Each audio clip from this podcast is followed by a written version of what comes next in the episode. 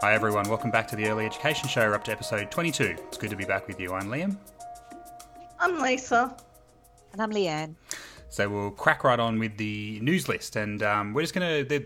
There's been a fair bit of news over the last little while, but we're just going to talk about a couple of um, a couple of the big things that have hit the uh, hit the news over the last little week. So um, obviously, we're recording this on Wednesday night, so as well as being International Women's Day, it's also been uh, one of the biggest sort of strike actions for early childhood educators across Australia. Lisa, do you want to tell us a bit about that one? No, I think Leanne does actually. We'd agree that Leanne was going to talk about that. this is a good start. Sorry, Leanne, after ten, you. That was the 10 minutes we spent organising ourselves before we started. and, and just a, a, a point to note um, Liam did offer to give up hosting of this show tonight in honour of uh, International Women's Day, but Lisa and I deferred to allow him to continue to host. So I just wanted to make mention of that. Thank you, Liam. Pleasure. I just wanted a night off. That's all right. I'll keep doing it. Right. well, uh, good on you. Um, well, this the this this is the one about the strike, which happened today, and I it got fantastic media coverage all through the day, and I won't I won't go into that, which was excellent and. Uh, there was talk about dozens of childcare centres closing mid afternoon, uh, which was to highlight the gender gap in pay. Um, and I think that people walked off at about 3.20 in the afternoon, which represented the amount of time uh, that, that they would have worked if they were receiving a, an equal pay of, of a male, an average pay of a male. So they were working a shortened day. I thought that was a really fantastic way to represent the gender pay gap. Um, and obviously, there is a, a case at the moment, um, which is, you know, a, called a long-running wage case in the Fair Work Commission. Uh, but this was just a, a bit of a, a, good opportunity on International Women's Day for people to um, show that there is still this gap and that it is still a highly uh, feminized, uh, feminine and feminized workforce, and that it does impact. And as we know, early childhood educators are not paid enough, and uh, it does have to do with gender. And we'll talk more about that later. Yeah, I think um, just hats off. I think this is a really fantastic action. I think, um, yeah, it's hard to go beyond more specifics than that. I think it's a, it, and it's, it's because the, the, the Fair Work case is currently um, the equal pay case is currently before Fair Work. I think it's in. I think the union uh, cleverly sort of just keeping this front of mind and. Um, one of the big problems with strike action has always been the low numbers of union membership, which I think we'll probably also talk about a bit later tonight. Um, but this is a really great way to still have the the um, uh, I don't want to say tokenistic. It's not tokenistic. It's symbolic. I think it's the symbolic action, which is you know centres closing early and um, you know working with supportive families and organisations to to sort of make that symbol. And, and they did a great. There was you know there was media all day today. They did a really good job. Hats off to um, but yeah. the centres themselves and the union. Mm. I, I'd just really like to say it's amazing the media that they got, and just a shout out to Nada Vlatko, the National Media Officer at United Voice, because I think anyone that got that much media on a day when there's yeah. a lot of stuff about women's stuff happening anyway, that's amazing. They did a good job. Um, and then the other sort of big thing we wanted to touch on, we we noticed as we sort of um, went along this week and, and late last week that there was there's been a, a, pretty good bunch of supportive articles in some pretty major newspapers talking about um, the importance of early childhood education. And I'm going to get this right, Leanne. Do you want to tell us a bit about a bit about those? Is that, no, is that me actually, it should be me. It's Lisa. I'm just being silly now. Okay, so there was two really, really good ones. The first one was in the um, uh, the Sydney Morning Herald, and it came first, and that was written by um, oh, I can't remember, and I'm desperately trying to get it. Caitlin, Caitlin Fitzsimmons. Yeah, that's right, Caitlin Fitzsimmons um, who is a finance writer for the Herald. So she's not one of these left-wing, yes, I support childcare sort of people. She's a, you know, a finance worker with finance qualifications, etc., and a finance journalist. And um, she just basically wrote this wonderful article about how you know taxpayers actually you know like it's cost effective to fund childcare and we should really go and you know fund more of it. And so that's always nice you know. So she's saying it's not middle class welfare it's actually works across the board and um, she's used childcare and reckons it's pretty good value for money as well. Um, the other one came the next day later and um, it was about instead of putting more money you know, into schools that we actually should put it into early education. And this was by PwC. Now, PwC are one of the big four accounting firms, um, or consulting firms, as I believe they call themselves now. And um, they've done some stuff on childcare before, but they said, you know, look, um, this is really important. Early education is where you get the biggest bang for your buck. Now, you know, I'm sure I've used those uh, that phrase before. So, um, you know, I think that it's pretty great that you know all these people on the business side, on the economy side, are saying, look, if you want to do something really good, fund early education and fund it well. And I, I like that a lot of the um, arguments that they're putting forward are the arguments that the sector's been putting forward for quite a while. Now, I don't have a problem with that. I think it's awesome to see them repeated and, and put out there by um, by other sectors. It's just fantastic.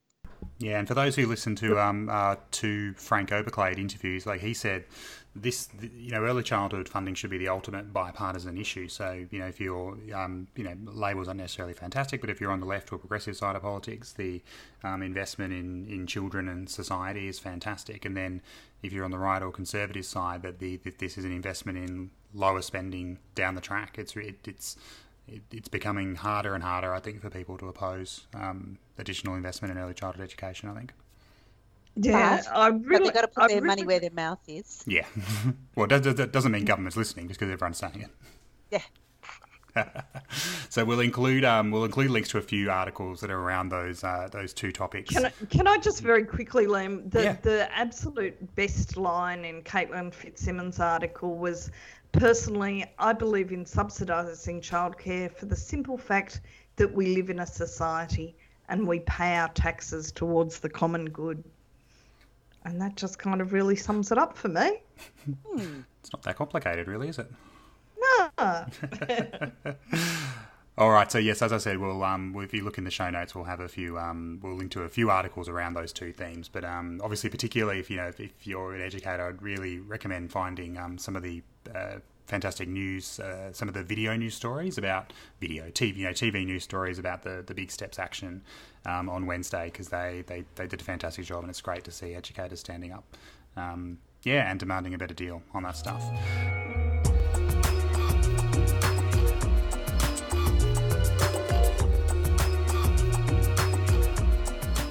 But we're going to move on to our main topic for tonight. So, um, uh, as we're recording this on Wednesday, it's International Women's Day. So we thought we'd, we'd sort of have a look and um, I guess just ask the question why International Women's Day matters in the early childhood education sector. Um, I think we probably all agree it does, but we're going to have a bit of a chat about the different facets of that and what it what it means to you. So I think I'm going to turn to you first, Leanne, and um, putting on your. Yay! Your, yay! I got it right. Boys can learn. boys can learn. And just just before we start, I am going to say my job tonight is mostly going to be not to say much and just listen as Lisa and Leanne explain it nicely, and, and just to try and avoid making too much of a fool of myself. But um, Leanne, can you put on your your your best um, lectury and and tutorial voice and tell us about the the feminist history of early childhood education and care in Australia? Well, I won't even have to try to make it exciting because it is very exciting. Um, and we've had a lot of, um, there's been a lot of, there's been a lot of wonderful writing about this, and I would highly commend uh, Deb Brennan's The Politics of Australian Childcare to everybody as their reader for this week. Anyway, I'll go on to explain a little bit about the strongly feminist history of early childhood education and uh, I won't, I'll try not to take too long, even though it's a wonderful topic. So uh, things began in 1890s in Europe, and uh, we saw as a result of the suffragette movement, lots of women thinking that early childhood education would make the difference, very similarly to how we are seeing it today. And the one big problem that they had in the 1900s was that early education cost too much. Does that sound familiar? Gee, funny that. so local authorities started to take on the, the role of delivering early childhood education. So that's where we see it kind of moving into the more into the, the sphere of of um, institutions, you know, actually eh, providing it. But in Australia, it was the wonderful Maybanke Wolstenholme and Frances Anderson who started the Kindergarten Union movement. And no surprises, it was an instrument of social reform. So this is where their strong feminist principles were, were coming out. They, they wanted to actually create um, betterment of humanity by providing early childhood education. And it was early childhood education um, because it was about, there were these three pillars. One was about setting forth kindergarten principles. Another was to get those principles into every school in New South Wales. This was the start of it. And then finally, open kindergartens in poor neighbourhoods. So it was strongly founded on early childhood education. We must never forget our early childhood education roots. Um, and look, as as the the movement went on, we had um, the unions becoming involved in early childhood education because we had a war and uh, women were working on the war effort. And then when the war effort finished, it was time for the women to return to their homes because their duty was done. But of course, women thought differently about that. And this is where unions got involved in early childhood education. And uppity again, women, uppity women. definitely, definitely. So they're they're the kind of feminist roots. But really, what what it was was it was collective action around providing early childhood education because feminists saw this as the way to lift children and families out of poverty. Um, and it was strongly early childhood. It wasn't just uh, trying to provide a place for children to go when women were working. It really was about working from from the ground up with children and creating a strong, um, you know, just a really strong movement for education and for the development of good citizenship. And they noticed, of course, that there were reductions in crime rates and there were lots of great things um, happening. And really, it was about creating a world worth living in. So that was where this collective feminist action began and continues today. Well done, those women. Fair enough. and I think it's worth um, noticing that uh, uh, so the, the kindergarten union is, is KU as it is now, and also I know that um, SDN, who are based in Sydney, um, had a big hand in uh, some of those. Um, so some of that early history, and it's kind of amazing to think that in some shape or form, I think they're probably very different now than they were back then, but are still are still with us and are still working with children and young people, and still have educators doing that work today. Yeah, and I think amazing. that they they're very focused, both of those organisations are very focused on inclusion, um, which is a very strong fe- feminist principle, and continue to work in, in that area of inclusion. So, yes, and, and you're right. Sorry, Liam, SDN didn't get didn't get a mention there, but they springboarded off the, the work of Maybanke and uh, Frances. Exactly. Good job to all of them. Um, and I guess probably the next thing we want to then look at is so obviously the, the, a lot has changed in the early childhood education sector since those early days, and particularly since um, the that post-war period. And we're looking at, as we talked about a few episodes back at length, which is the the commercialization of, of, of care and the um, the opening up of the private market to early childhood education and care. And I guess we wanted to ask why. Um, yeah, why is this a feminist issue as well as a sort of ethical and children's rights issue? And again, I'm going to sit back and listen while while you two explain it to me. Okay. Do you want to go first, Leanne, or would you no, like? You you go for it, and then I'll I'll jump in. Okay. So look, basically, um, just like there's a history of feminist um, uh, involvement involvement in childcare, there's also a history of private businesses' in involvement in childcare. And I'll just do this really rapidly so it doesn't bore anyone. But in 1972, when the Child Care Act came in, that was fought for pe- by people like Anne Summers and other people in the Whitlam era. Um, it gave subsidies, but only to those going parents using non-profit childcare centres. And then in 1991, Bob Hawke opened it up so that um, parents who were using for profit centres could get access to subsidies. And then uh, in 2001 up until 2008, that launched ABC Learning. We all know what happened there. And then subsequent to that, we've had the growth of G8, which is another big corporate, and one or two smaller corporates as well. And then in the last two years, 2015, 2016, we've seen a new move, which is what firms that are private equity firms. And private equity firms are basically big multinational companies that take the money of private investors and invest them in companies, but not in in on the stock exchange, not in publicly listed companies. They invest them in um, private companies and so uh, that's they've now taken over a lot of our corporates, like only about children, or sorry, a lot of our large providers, uh, only about children, Guardian, and they delisted the corporate affinity and took that over as well.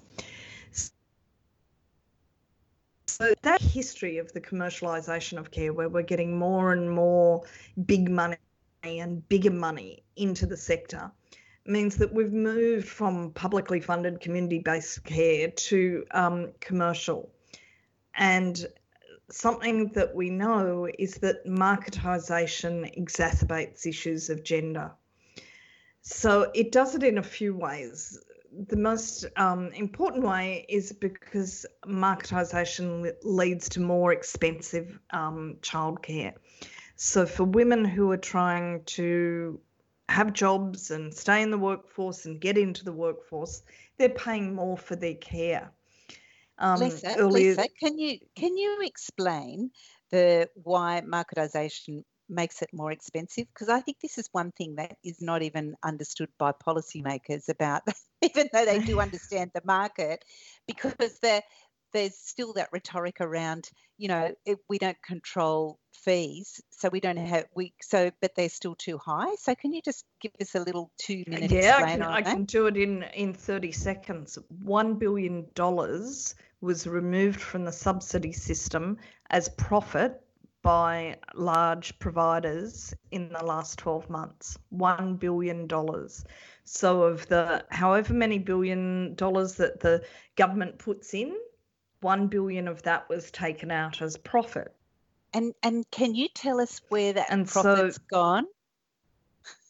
So it's gone into the hands of shareholders and private owners, owners of companies, and in in the case of the private equity firms into investors from America and places like that. Is that Thank clear you. enough or well, I think too. It's yes, yeah? that's great. Thank you. Yep, that's great. okay, now so so so the marketisation of childcare means that childcare is more expensive for women, right? That's bad for feminism, right? Bad for women getting ahead in the world. The diversion of subsidies in that way to profit also keeps wages low. And I'll just give you my very well researched today figures. G8, which is our only, which is our largest corporate provider, we've got two corporate providers at the time, made $80.3 million profit last year. Now, that'd be nice. Yeah, personally, I could do with that for a year's work. But the the um, the CEO of G8 got 1.15 million, right? He earned 1.15 million. Now, G8 oh, it's, it's Healy. It's, it's a bloke, Lisa. I'm shocked. Yeah, yeah, of course, of course. But um, G8 also only spent 56% of their income on wages. Now, if you're running a community based service, you'd probably be spending about 80% of your income on wages so that there's lots of staff, so that stress levels aren't too high, so that children get a great quality education and care. But G8 manages to keep their expenditure on staff at 56%. Now, I want you to think of that 1.15 million that the bloke got, compared that to the $20.67 that the Cert 3 educators get on, on the award. In other words, a lot of G8's profits come from underpaid work of women.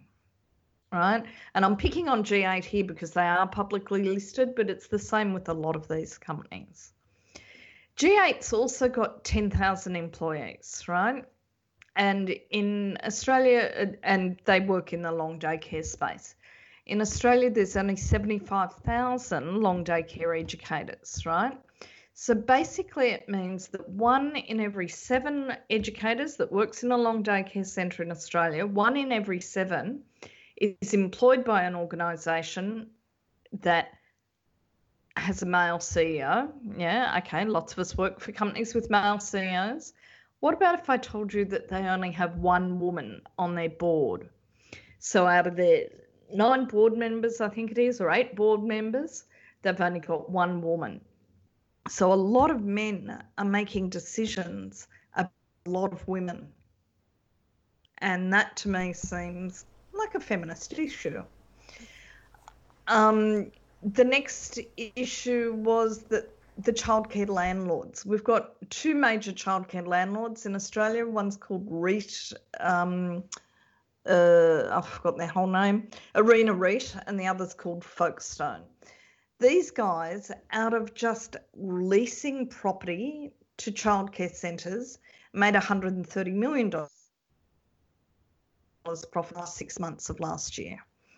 And property is an interesting thing. The founder of Only About Childcare, Brendan McCasey, has just bought another property. I think his first one was worth 11 million and he just bought one worth about 17 million. So this guy's now got $28 $28 million worth of property. And when I'm saying property, I mean the houses that he lives in. He's bought two houses next to each other in an expensive suburb of Sydney. $28 million. Where did that woman come? Uh, where did that money come from? Again, I'd like to say that probably a lot of it came from women's labour. Um, have I shocked you enough yet, or should I keep going? um, okay, women's right to paid work because of the marketisation of, of childcare dominate dominates over children's right to childcare. Now, that's a complex one to break down. That's probably, we um, don't have uh, enough, you know, enough time to go through that now, but, you know, it, it, just accept that it does. Um, also, it's the fact, like I've been talking about the board of the G8, markets are run by men. So, in those two landlords, Arena REIT and Folkestone, and in the two corporates, Think and G8, there is only one woman on the board. It's the poor lone woman on the G8 board. So the other three have no women on their boards. And that hmm. that's just you know like these people dominate childcare. You know they dominate childcare because they rent huge numbers of childcares, or they provide like G8 alone provides 8% of Australia's childcare, and it's all being decided by men. So, yeah, you know, um, the final thing is that we know that relationships are what makes you know, great early education and care. But educators who are working for those corporates and who are working for large for profit providers recognise that increasingly their profession is being built upon manageability and accountability and not so much about those relationships and that caring. So that's also a feminist issue. And, and yes, oh, that was exhausting, Lisa. Sorry. um, but the, the point is that boards you know, are where you have a board that is about a commercial um, enterprise, which these organisations are that you've discussed, it's about making a profit. That's their that is primarily the goal of um, that that business, and so capitalism and capitalism is a, a gender issue, isn't it? Because it's um, because it it does have a gender orientation. It reinforces inequality. That's basically what capitalism does, and therefore, in order for um, that board to be successful, they have to actually keep ensuring that there is inequality. And absolutely, that's just not a very good setup. But then we have the additional problem that we don't have enough publicly provided childcare and early childhood education, which means if there were not those commercial enterprises, we wouldn't have enough um, places for children to go to. So it's there's just a whole range of different issues there that relate to inequality and the perpetuation of that inequality. Yeah, one of the other ones that that kind of um, always occurs to me is that the big corporates kind of market a lot more to you know to um, to the top stream of families, you know, the families that, um, you know, come and get your child the best education they can get, you know, come to our services. And, you know, that kind of um, narrative then gets taken up by governments. That's when we hear things like the right families. You know, Michaela Cash said today, you know, we make no apology for the fact that our childcare um, is for those that want to work, those that want to study, those that are prepared to volunteer, you know, because they're the right people, you know. And so, what oh, so you get you get. I didn't hear that, but you're obviously being rewarded for being a right the right person. Yeah, with childcare, with thirty dollar a week cheaper childcare. A woman of but, caliber. You know, it that kind of marketisation, that kind of marketing of this is good for you know for these sorts of children helps perpetuate you know the elites it helps perpetuate that top you know rung of society yeah i think the other just general point to think about with the the sector as a whole so the sector um, when it was initially set up was about um, in large part about trying to address the, as you said, Leanne, after you know World War Two, um, that women were sort of trying to be stopped from going to work. So it was a workforce participation initiative uh, initially. Um, we of course have far, we now have alongside that the educational and social outcomes for children, but that's still an important component, and we know that the you know the, the, market commercial operator is not the best way to do that, and in fact, in many cases, is damaging. So we're still not meeting that goal from 19, you know, the early 1950s in 2010, and we're still creating these huge barriers for for women to close that gap in the in the in the to close the pay gap and and actually if they if they if they want to, you know, attend work that that that absolutely that's a feminist issue because leaving these leaving these kind of things in the hands of you know profit making is of course not going to lead to good social outcomes. That just is blindingly obvious. And and that that's right, Liam. And it's not like we haven't seen it successfully work in other countries where it's not about um, profit making and yeah. and it's you know we, we've seen that in the the Scandinavian countries where there there is workforce participation, where there is um, you know reasonable flexibility for women in, in the workplace. Uh, well, not just women, but women and men. Whether they take it up or not is still a bit of a, a moot point. And um, and then there is greater participation on on boards in those countries. So it's it's not like it's not even. No. Vaguely achievable. These things are achievable, but it would require so much change and reform in order for it to happen reform that should have happened as a result of the 2013 productivity inquiry. we keep coming back to it. So, thinking about you know bringing this back to looking at you know the, the action taken by educators um, on Wednesday, where you know uh, you know taking that symbolic action about going on strike and centres closing early. How does you know how does how does gender affect the lives of educators? You know, just educators going about their day to day work. You know, what are the what are the, the, the complexities and contexts of gender in the work that educators do? Okay, I'll tell you the really interesting one to me. I discovered today that 76% of unpaid work in Australia is done by women. Hmm. so I'll tell you how gender affects educators. By the time they get to work, they're bloody tired. They've been doing double shifts of caring for children or for aged parents or for whoever they have to care for. They've been doing the washing. They've been doing that thing or as one of those articles in the paper pointed out, there was a, a childcare worker who earned more in her second shift, which happened to be as a cleaner of the centre. Yeah. So she got more as a cleaner than as an educator. Yeah. We'll definitely well, include yeah, a link how, to that article. How many how many educators do we know who have two jobs? We there's so many educators who yeah. have two jobs that just to actually make enough money to get by.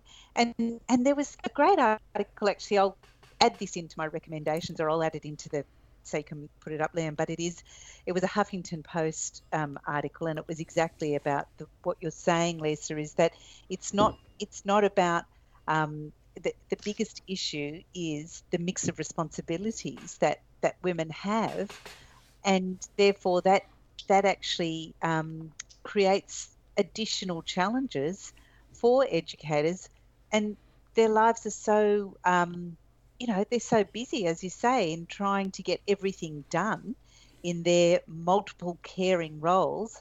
And then added into this, the complexity of their work, the work that they um, undertake in as an educator, which goes beyond caring, and then only being paid 20 dollars an hour for it. So it it's it again perpetuates this inequality. Yeah. I think one of the things for me, and um, and I always say I'm, I'm, I'm, another caveat, as I said at the start, I'm going to uh, try and avoid saying anything too stupid from my you know uh, old white guy point of view. I'm always better at writing things, which means I can redraft. So if I say anything stupid, you can you can call me up on it. But I think one of the big issues with gender is is that the that notion of the the feminization of the work. So the work is care work, and therefore it's devalued. So, and there was a great yep. example of this from uh, I think 2013 when there when the big steps was ramping up again, and there was some you know foolish MP, I think since Liz lost his seat, who said, "Well, they're caring for children; they should just do it for the love of it. Why are they in it for the money?" And that. You know, in, in, in a single sentence from some boorish oaf of a bloody bloke, exactly highlights that the it, this isn't simply an issue in education and care. Although I think it is I think education and care is the is the best example of it because the stats are so ridiculously um, insane. So it's it's ninety seven percent female. In no other sector in, in Australia is that the case, and that what but because that work is seen as care, which is what women have traditionally done for free, there is this I think. I've talked about this before. This underlying conservatism in Australia, so I think it challenges this notion in Australia, which we still can't get past. That women should just be at home with the kids. So it's this it's a triple whammy of yeah challenges. Of, yeah, of, of, of the, the work being undervalued, the, the women doing it being undervalued, and then the actual work itself being undervalued. It's just it's this it's this triple whammy we've got to undercover. Now it all comes down to gender, of course it does. And it, and the role. Sorry, no, I was just going to say it, it. It really just uh, no, I've lost my point. You go, Leanne. I was going to say that the role that it plays in the progress of, of society is really underplayed, and the the opportunity that is that is there is is it's definitely underplayed and but it, it just it just keeps going around and around and around. Yeah. That was really what i was going to say. And i think one thing that worries me is it's so insidious that it's so the the, the, the, the devaluing is so and that's why some of the stories coming out you know on that wednesday is as eh, the, i i think you know it's very easy for people for for women to devalue the work they do as well, just because it's it's this you're you're surrounded by, in the majority of cases, other women who are you know working just as hard as you for just as poor pay in incredibly complex and physically and emotionally demanding jobs, and it annoys. This is where I'll get on my high side. When when the the the very poorly planned and implemented early years quality fund, when that was announced by Labor, Bill Shorten, who was the um, employment minister at the time, I think, said something to the effect of, you know, we can't continue to rely on the physical and emotional work of these people, and obviously he means women, and not adequately remunerate for them. Now, nothing's happened since then, but this acknowledgement that the work is incredibly difficult and stressful, and I just think that, and we would all have examples of you know being where where it's you know the the workplace culture and environments are so poor, and I just think it's it, what we're. And I remember I when I first um, started sort of writing about early childhood um, five or six years ago. Um, I just said there was this mad dichotomy in Australia where we are early. You know, one of the goals of early childhood education is is workforce participation, and primarily for women. So, in order to get women back to work, we've created a workforce underclass of women they just the yeah. the, the, the, the, dichotomy and, blows and my head. Point, how many people are you now hearing, you know, from businesses and etc., who are saying that we should import au pairs from you know third world uh-huh. countries. So our class of our underclass of women are getting paid a bit too much. We're bored. We're bored of oppressing. We're bored of oppressing our own women. Can we bring in some others to do it? We don't, we, have had enough of ours. Yeah, and it is it is about raising the the status, isn't it? And and the professionalism and the the opportunity to actually become a part of the sector. I look, I don't even remember where I heard this in the last week, and maybe I'm going to be embarrassed when I remember where it was, but um, someone was saying in Scandinavia, uh, in in in Sweden, for example, people fall back on a career in law if they can't get into teaching. yeah, and I think that this is, and, and that's yeah. true. I think that the in order to be trained in early childhood in Finland, you have to have some huge, like, fantastic um, you know mark in order now i'm not saying marks are the most important thing but what it is is it's it's lifting up the status yeah. of being involved in this sector and you it's know, saying this is a worthy this is a worthy and important part of our our landscape and you do need to One be of the reasons the best. it will never happen though is because of the misogyny of Australian men and because of the sexism of Australian men whenever I write an article, no matter what it's about, there will always be some bloke that comments on it along the lines of, my mother wasn't paid, my mother didn't have training, my mother, whatever. Harking back to the days of their childhood where a lot of women were in the home and saying, you know, like if it was good enough for them, why are you you pushing that children should be educated in public? Why are you pushing that childcare workers should be paid living wages? Why are you pushing that you know uh, that people need to be trained? So it's just that really strong, you know, sexism yeah, and, I think we've, we've yeah, and we've we've covered some of that before too, haven't we? About about the idea that the only role that, that a female has as soon as they are involved in a relationship that produces children, regardless of what that relationship is, is to then raise the next generation to be amazing. For free. But you know what? It actually happens. Like, did you read the figures that came up today about how 56% of Australian women are in part time work?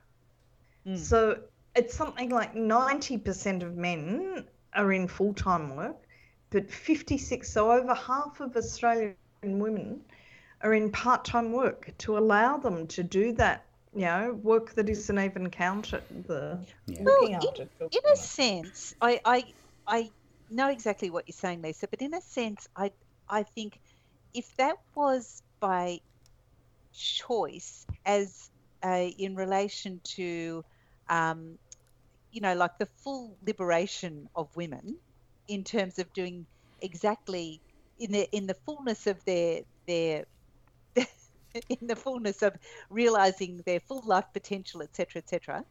um, and that was the case, then obviously we would see more men in part-time work. Yeah. But it's actually the reasons why we're seeing those women in part-time work, which is the underlying inequality. Well, that, yeah, and there's a good fe- there's a good feminist argument that no one should be working full time. Yeah, yeah. but there's also, I, I like I'm always amazed when I talk to women how many women don't want to work full time because they recognize that children need more time and attention than what they can give them if they're working full time. I heard Jane Caro say something today which I thought was just so true. She said if you know, if women were liberated, children would have more rights. Mm. And I thought, yeah, because we're the ones that are fighting primarily. Thanks, Liam, for your bit, but primarily we're the ones that are fighting for children's rights.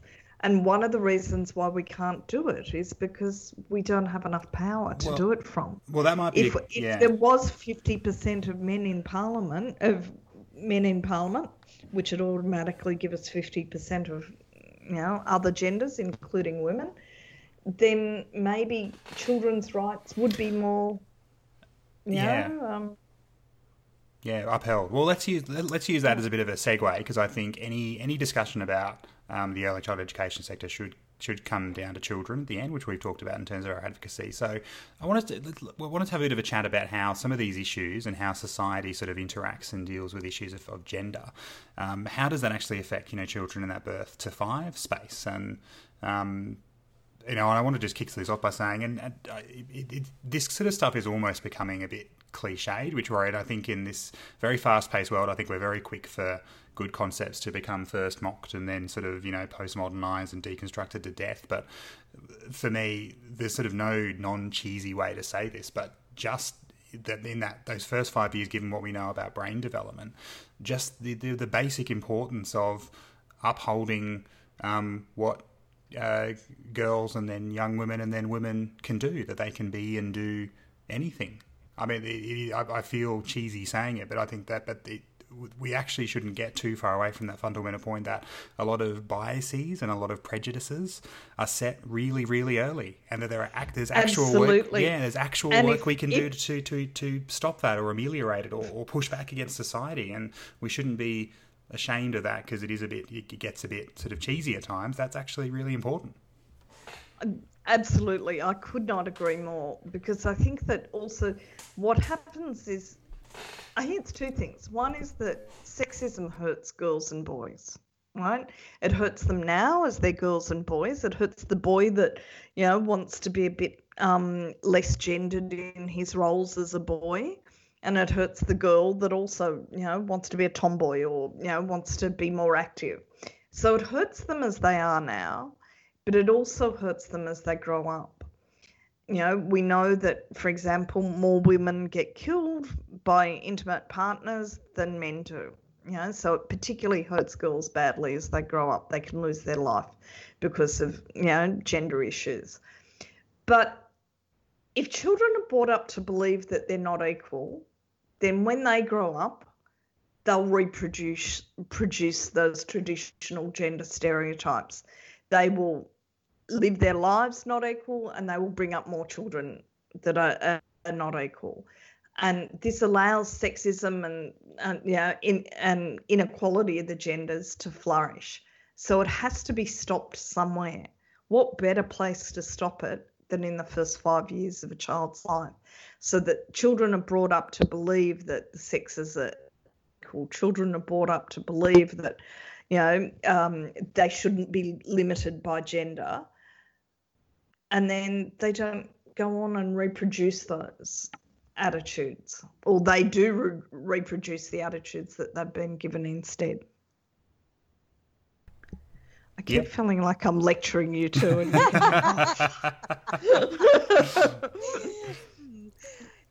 yeah, I, I just couldn't agree more with that. And I think that there's some fantastic campaigns now that are running about, um, you know, young girls being empowered. And I think that a lot of um, educators are embracing those, well, so many educators are embracing those messages and incorporating that into their into their um, work with children. and it's just I think it's just in terms of that just pushing away, you know, plugging away at it because I think it is a very powerful message about girls having influence and girls having strength and yeah and being who they are going to be in this big beautiful world. Yeah. For sure. Yeah um, so I guess we should try and wrap up this topic by asking the uh, the, the key question, which is, um, you know, why should everybody working or engaged or in some way related to the early childhood sector, uh, why should they be a feminist? Is it important that that that that is something that should be be happening? Do we want to each have a have a have a go? Do you want to go first, Leanne? Um, yeah, I'd love to. I think that this one is uh, the same question is why should everybody working in the sector be an advocate? advocate? I think it's actually the same question. Um, and I think that it is really about children's rights. Uh, it's about um, women's rights in terms of uh, the status and standing of educators. So I, I think if you're speaking up, regardless of whether you're male or female, you need to actually put everything through a feminist lens and consider um, how our actions and how the stand that we take is either up, upholding the rights of women and children or is perpetuating inequality. And I think that it's just a fundamental um, action and fundamental activity of everybody who works in the sector. Here, here. Yay! what about you, Lisa? Uh, look, pretty much what she said, but um, I'd say that blokes should be um, in the sector, blokes that are working in the sector, because gender stereotypes also hurt them. Um, Liam, I take it you you call yourself a feminist? Uh, yes, I will. I, I would if I'm allowed to. I'm, I'm You're allowed to. Oh, You're allowed to. Okay. Anybody's allowed to be Excellent. a feminist. Then yes. Um, but mostly it's because of the reasons I said before, because we need to help girls and boys to grow up less defined by sexism and gender bias. But the other reason is because, as part of educating children, we need to make the sexism and misogyny in the outside world visible. Because if we don't make it visible, if we don't actively talk about, you know, the things, you know, like having a female prime minister, having a male prime minister, you know, whether blokes are firemen, whether women are firemen. If we don't talk about that stuff, we're not making sexism indivisible. And you can only really talk about that stuff if you're a feminist. In other words, if you believe that both genders are in fact equal. Yeah, yep. absolutely. I mean, all I can pretty much do is echo um, both of what you said and just add, and in two particular areas. So, you know, if you're the, the definition, the definition of feminism, as far as I generally understand it, is that you know, women, women and girls are uh, equal to, if not probably better than men and boys. Um, and if you don't, we don't demand that you go that far. If, but if, uh, and if you don't believe that, then you shouldn't be an educator. Full stop. you, you, don't earn the right for me to to um to educate young children if you somehow believe that uh, the, the male gender is better than the female gender. Full stop. So if you if you educate young children, you you, you should be a feminist and you should call yourself so. And the other thing that I uh, that I think is really important about, um, particularly you know the, um, the, the, the the strong feminists and feminism out there, is that it's not enough to just tinker around the edges of social reform and change. There's actually a pretty big call to, to burn the entire thing down and start again, which actually I entirely tend to agree with. I look at I look at where the Jobs for Families package is now, and you know with that big productivity commission review, which I think you might have heard of, Leanne, once or twice. Um, but you know that even, even that didn't go far enough. It suggested you know we need to make big changes to this stuff, and what do we get? This really stupid package that A will, come, oh. you know, just just again tinkering around the edges. I know, and what and what fem- what those wonderful feminists are saying out there is, no, I'm not going to accept, you know, a little bit of change, or I'm not even actually going to accept a lot of change. I, I won't stop until the entire system of our community is restructured, and and I could not agree more. Why why settle for what's not good enough? We, let's burn the place down and start again. Yeah, I agree. One of the things about the one one of the things about the productivity commission report was that the Productivity Commission was asked by the male treasurer to do a report, you know, uh, under the aegis of the male Prime Minister. The Productivity Commission is headed by men. Yes, there was a female commissioner, but most of the people working on it were men. It was asked to look at it in the context of productivity, i.e., the things that are, are measured about making money in our society. Most of women's labour isn't, in fact, measured or counted yeah. in that way. And the fa- a fact that I always throw in in my talks about gender is that in the um, uh, in the Productivity Commission public hearings, although only 3.8% of the sector are blokes, 21% of the expert witnesses were men. so yeah. we had men talking to men about men stuff. And strangely enough, children. Somehow it hasn't. Somehow it hasn't worked out. What's gone wrong? I don't understand. Yeah, but I just think you know all those women throughout history, from oh, I'm sure before the suffragettes as well, but even you know from from my knowledge from then on, who were just told, "I know, but we've made this amount of change, and oh, can't you just accept this as good enough?" And they just go, "No, no, we'll we'll we'll we'll be happy when everything's overturned." And they just and they said, "No, we won't be happy till it's good enough." And that's a you know just a, an incredibly important thing in terms of this you know the ongoing battle for gender equality, but for advocates in the sector as well and there are people out there saying this jobs for families package, well, at least it does a little bit, and well, it's better than nothing. I'm sick of being told that that's that that's good enough. It's not, and I'm, I, will, I think all three of us will keep saying it until it is, and exactly the same with these issues around gender. Exactly, and until until we get this bright new day, I'm going to work like Maybanke Wolstenholme and Francis Anderson for the betterment of humanity and for good citizenship for children. Excellent. All right. I feel like we need a barricade. Where's the barricade? Is there anything I can chain myself to? I'm having a look around.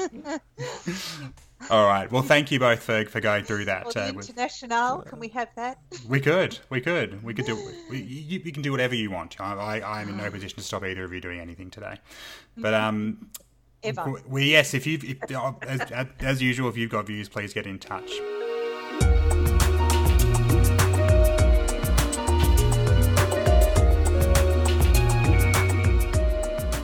we will now head to our recommendations for the week, and uh, of, of, course, Leanne and Lisa, you're going to go first. But Leanne, do you want to do you want to do you want to kick us off? Uh, I I waited a while to get my recommendation because I knew that there was going to be some gold today, and I and it's um, a conversation article. I wasn't going to point that out. I was going to leave Leanne alone this week, Lisa. But the point about this is that I didn't get it straight from the conversation. I got it from Catherine Hayden. Thank you very much, Catherine, who put it up on Facebook today. Um, and raised the question about is this going to be a problem in, or is this a problem in early childhood? Which I think it is. This is about um, unconscious bias keeping women out of senior roles because what this isn't talking about early childhood, but it is talking about how people are hired in leadership roles because there's an unconscious bias where people actually hire people who are like them.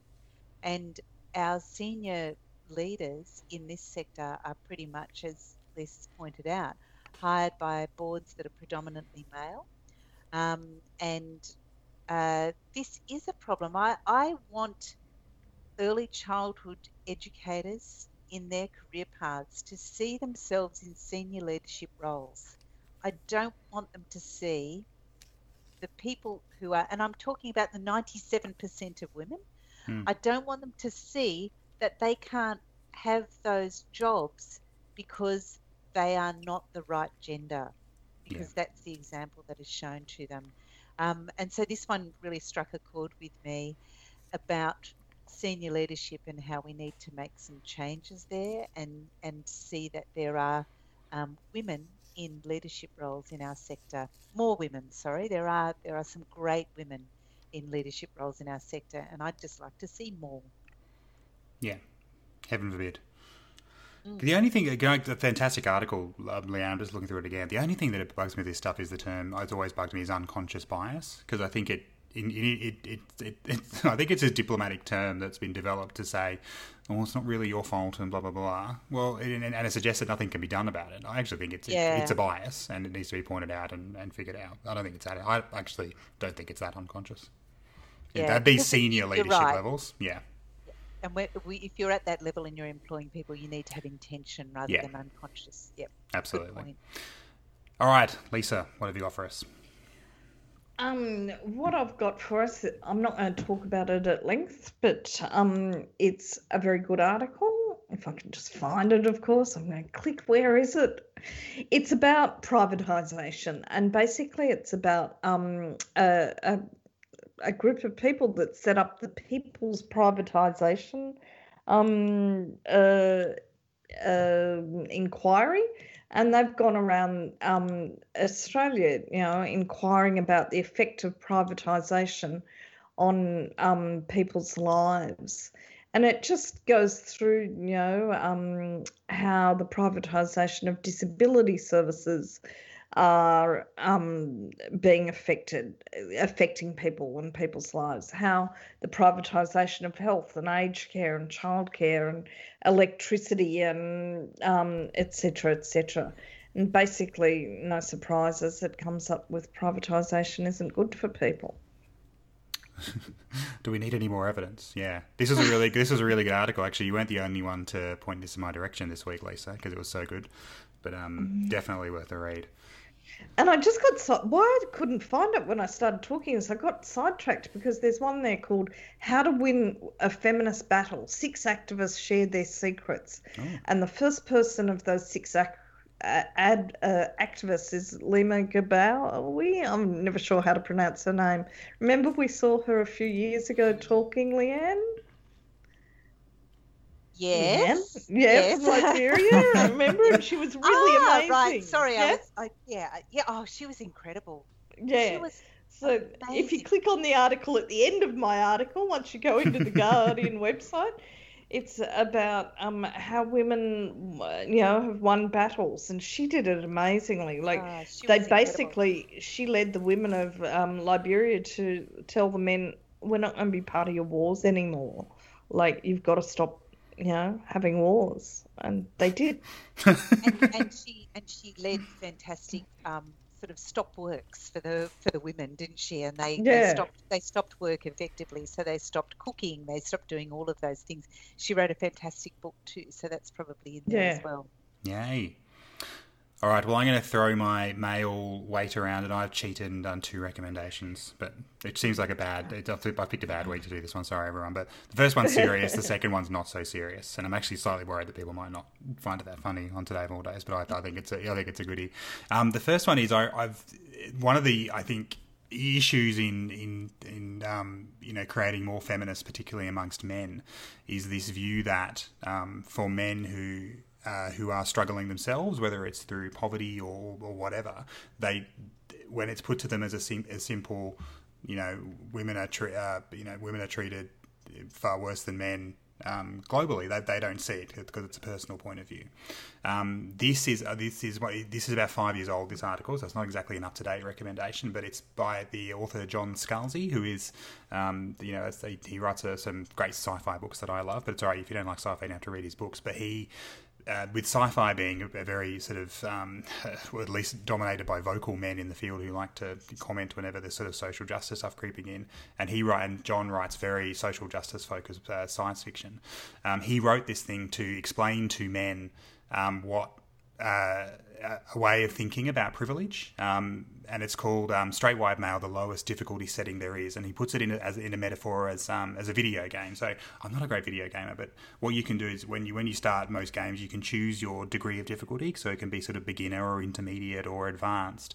Um, and what he's saying is that for straight white men, particularly, it, it's like going through life on the lowest difficulty setting there is. So you still have the same, uh, potentially the same challenges, the same roadblocks, the same things in front of you, but it's just far easier for you to, to overcome them. Whereas someone who's, um, you know, a, a, woman or someone who's, uh, you know, black or, um, you know, a Muslim has additional challenges to get over. And it's just, it, it I've, I've used it a lot in the past. It's a really great way to, it's a fantastic metaphor for the way to think about um, privilege and, you know, if there are people out there you know who don't get this stuff, I'd really recommend sending this this one to them. Um, And then the other one, because this is 10 years old, this is even older, but this is one of my favourite articles of all time from The Onion. So if you know The Onion, um, you know it's not necessarily the, uh, the hard news, but um, I'll just I'll just read the headline and probably just one paragraph because I, I, love this one. It's called um, Man Finally Put in Charge of Struggling Feminist Movement. Um, and then uh, I'll just read one paragraph from it, which um, uh, I'm going to go with. All the feminist movement needed to do was bring on someone who had the balls to do something about this glass ceiling business, said McGowan, who quickly closed the 23, 23.5% gender wage gap by making a few calls to the big boys upstairs.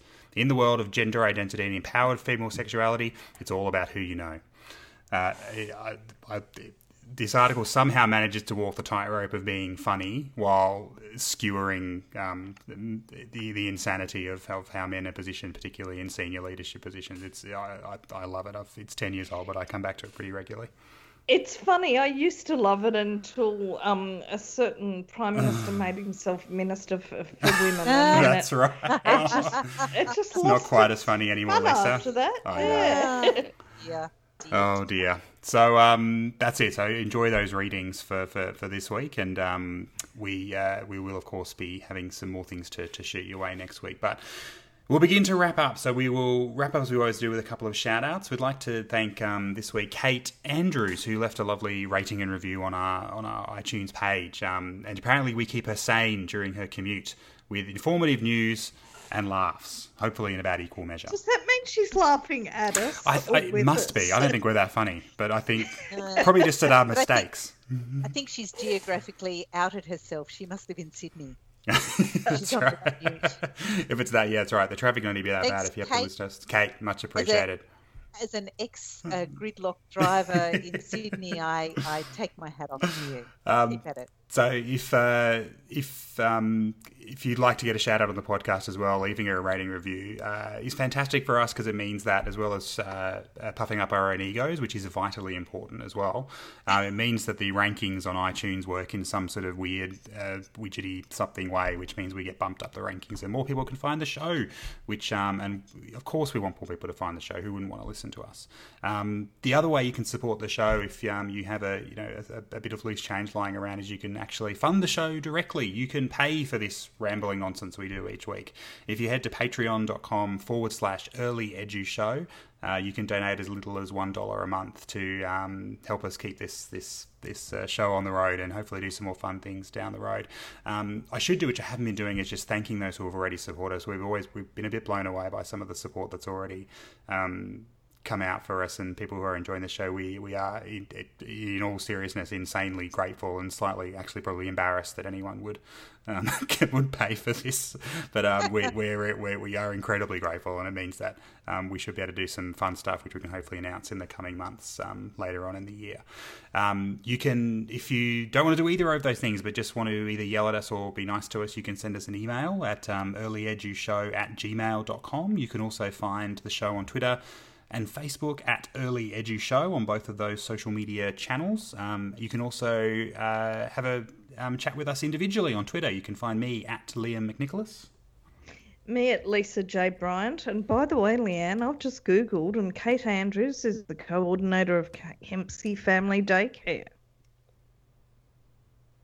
Oh, thanks, Kate. Oh, right. Sorry. Sorry. I was thinking, Okay. oh, Kempsey. Oh, maybe maybe she drives from out in the the um uh, the regional areas. So yeah. Hey, hats off to you for driving in the regional areas. and I think I'm supposed to get my um, Twitter name wrong, but I'm going to get it right tonight, and it's going to be Leanne M Gibbs three. No, that was wrong. No, that was right. no, right. that was right. One day, one day, this will go smoothly. One day. Um, but until next week, um, we, we, we set it a shout out on our Twitter page on Wednesday. But happy International Women's Day uh, to all women, but particularly to those hardworking early childhood educators, professionals, teachers, uh, you know, and practitioners out there doing that incredibly vital work. Um, we yes. we we uh, we absolutely take our hats off to you. But until next week, it's bye from me. And from me. And from me.